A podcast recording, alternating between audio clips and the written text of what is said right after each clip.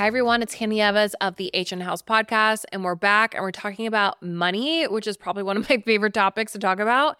And we're talking about holding space and energy for more money in your business and your life. And this is, I know, a topic that is so interesting and, you know, very well received in our community because a lot of founders here you know they're they're first time founders. This is the first time they've started a company before you know myself included. This is the first time that they're stepping into this type of money and or wealth. And it's like you know what do you, what do you do with this? How do we think bigger you know about our you know impact on the world? So i wanted to open up this discussion because i was talking to a client recently and we were you know i shared um, you know, a resource for her when it came to like, you know, growing her company. And, you know, the conversation we were talking about, which was you know, I need to be able to actually make space for more, holding more money in my life and in my business. And I really love that conversation and wanted to bring it to, you know, the HN Haus podcast here. So, what does this even mean as a founder when it comes to holding more space and energy for money? And what do I mean by that is I think thinking bigger than what we've been told or what society tells us when it comes to building a business you know, a lot of founders, not to say that we think small, but we do put limitations to what we think is possible. And that is from the people around us, whether it's a family, it's our you know society or it's you know um, anyone around us that could be impacting our energy levels when it comes to you know um, holding more money so when we think about holding more money, this could be expanding the the business size that you have. This could be, you know, expanding what your lifestyle looks like, what your impact looks like.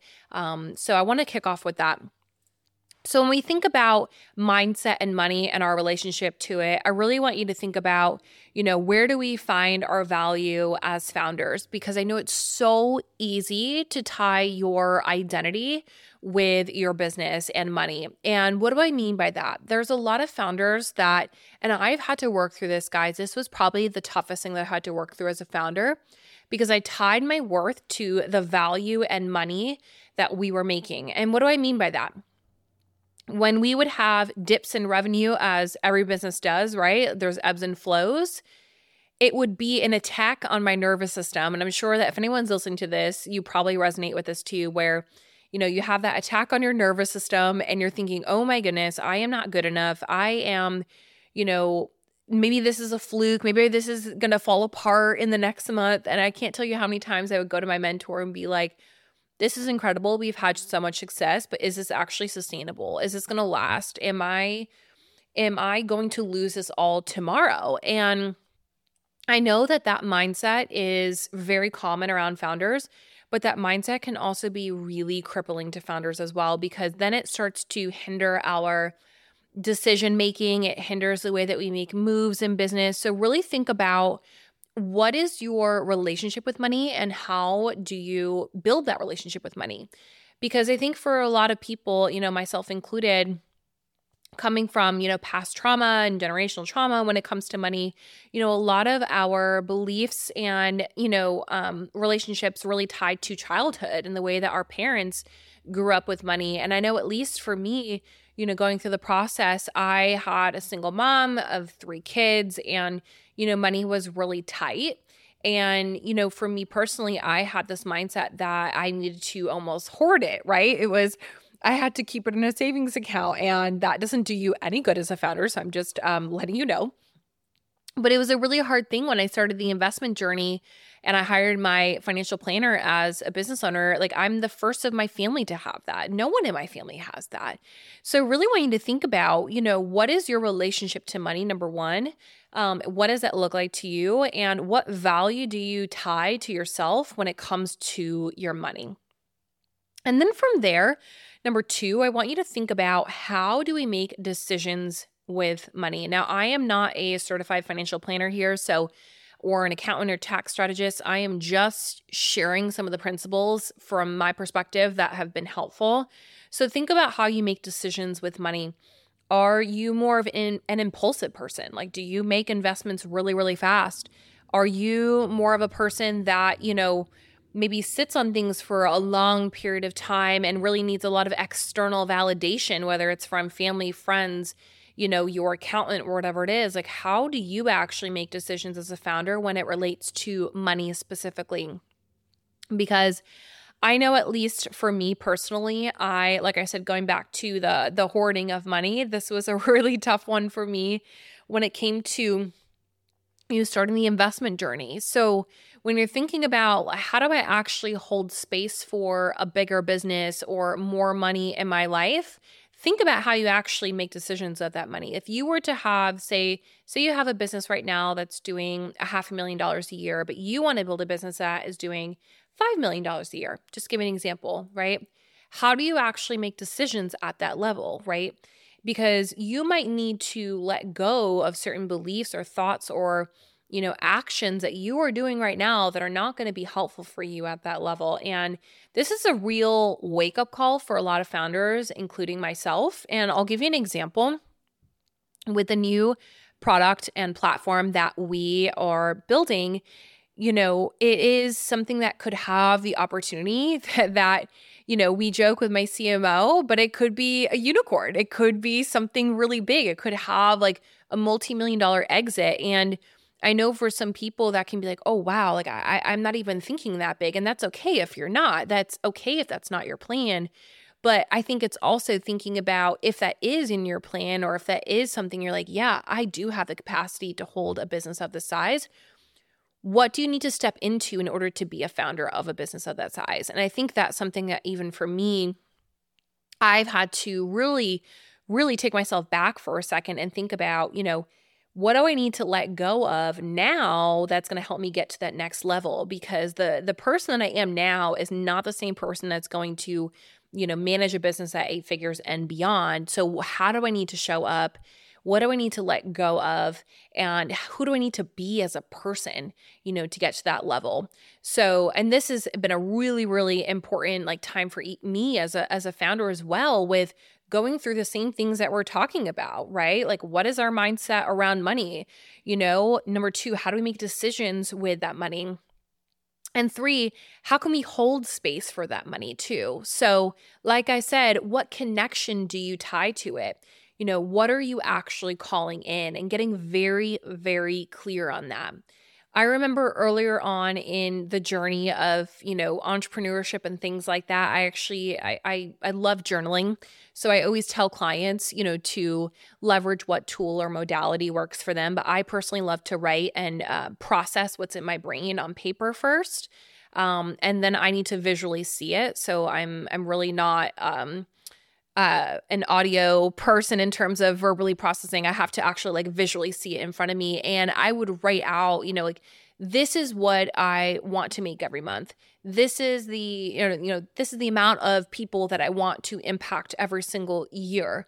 And, you know, I really had to let go of a lot of those thoughts and beliefs around money because when I grew up, you know, money was really tied to greed, right? And I know for a lot of people listening to this, you probably you know, maybe have experienced that too. But when I shifted the mindset around more money mm-hmm. equals greed to more money means I can be more generous and I can impact more people and I can help more people, it changed the perspective. So for me, when I think about, you know, the community that we're building, which, you know, the proof of concepts there, there are several communities and networks out there that have sold for hundreds of millions of dollars. There's one out there that ha- is a billion dollar company. Um, there's another one out there that built a multi million dollar company in a year. So the proof of concept's there, right? And I think that's a beautiful thing. I think a lot of people, when they think about, you know, competitors, it's like, oh, well, they're doing this and they're doing that. I look at it as a beautiful opportunity. If they can do it, I can do it too in my own way. So, really getting clear number one on what are you calling in? And i know at least for us like okay if we have a business of that size it means we can impact x amount of people and make x amount of change in the world and that is what fuels me. That is what fuels me. So i just want to share just some exercises for you guys if you're listening in and thinking about how do i do this? How do i embody this? How do i take it to the next level and the first thing is future visualization. This is the exercise I've been talking about since day freaking one. If you've worked with me, we've probably done this exercise before. If we've never worked together, grab your paper and pen because you're going to do it right now. And I want you to do a past tense exercise.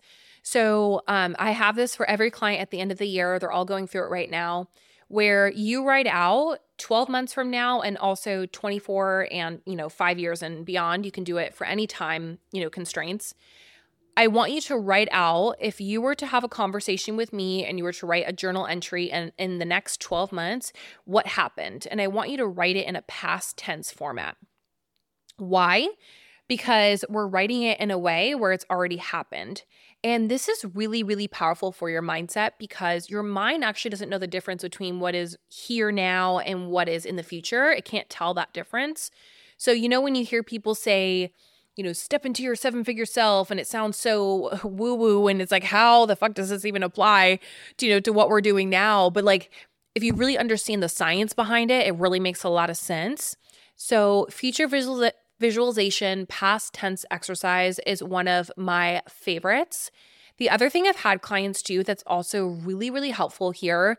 Um, number two is if you like to listen and you're more of like an audio, um, you know, learner there, create an audio of this. Like read out, you know, write it down and read that past tense exercise and listen to it as a podcast episode for yourself.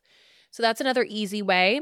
If you're like me and you're also a very visual person, so I have to visually see things all the time, I will create Pinterest boards or um, I will write things down visually and keep them on my desktop or keep them on a notepad. So these are just easy ways that you can take that same exercise and depending on how you process information, you can apply it.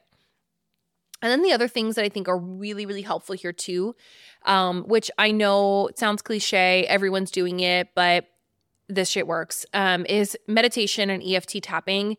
Um, your your mind is everything in entrepreneurship and it's even more so than strategy. So really you know getting clear on um, giving yourself that space. If you're like me i'm not the type of person that can meditate for an hour. Bless those that, that can do that for an hour. I just i can't sit still.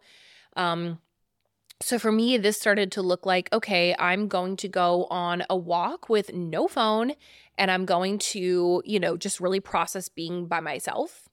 And then the second thing I also would do too, if you're thinking about, you know, meditation and wanting to really incorporate this, Insight Timer is a great platform. My dear past client and dear friend, Gabrielle Lara, has a beautiful community membership. Um, I think it's $44 a month where you can join, and she does a monthly session where she incorporates the breath work and the channeling. Highly recommend that. I'll include a link for you guys below. Um, so find different resources for you that are helpful in the journey of meditation and EFT tapping. Test it out. And then the last one, and this is number this is the most important one, and I always talk about this, which is surround yourself with people who are thinking bigger and expanding you at the end of the day. I had this conversation with my husband recently where you know, I said to him, I was like, okay, like who are the five people that you surround yourself with on an everyday basis or you talk to? Okay, cool. Do these people support you? Do you feel more expansive?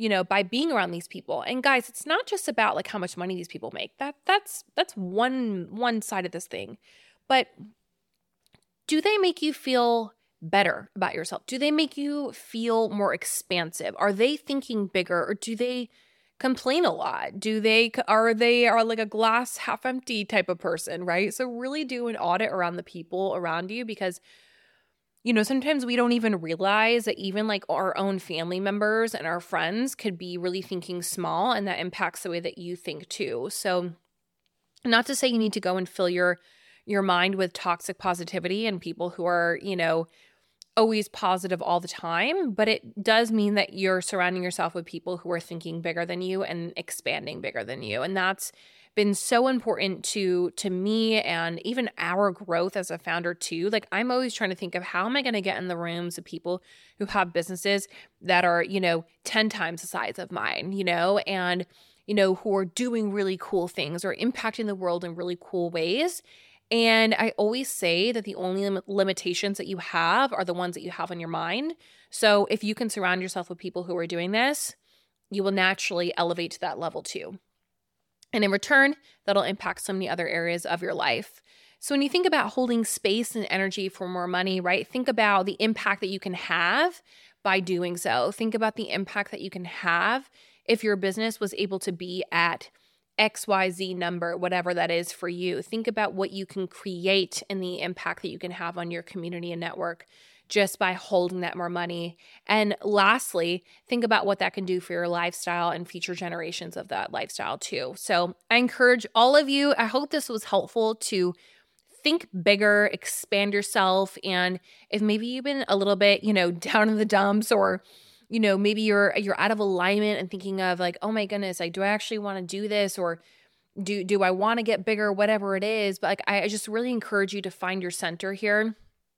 Really get yourself grounded and really get yourself um, back to a point where you are in alignment because it's going to be very easy to see how you can hold that space and energy for more money. So, if you're looking for more support on this, um, let me know. We have our Thrive Collective Mastermind for 2024. Um, this is where we build in the integration of business and life. We have four different advisors, including myself. We have a spiritual advisor, a financial planner um, that's in the group. We have a CFO advisor that comes in um, a profitability advisor, and myself, where I focus on your personal brand, um, all coming together to help you make more money and build more wealth. So I'll see you on the next episode.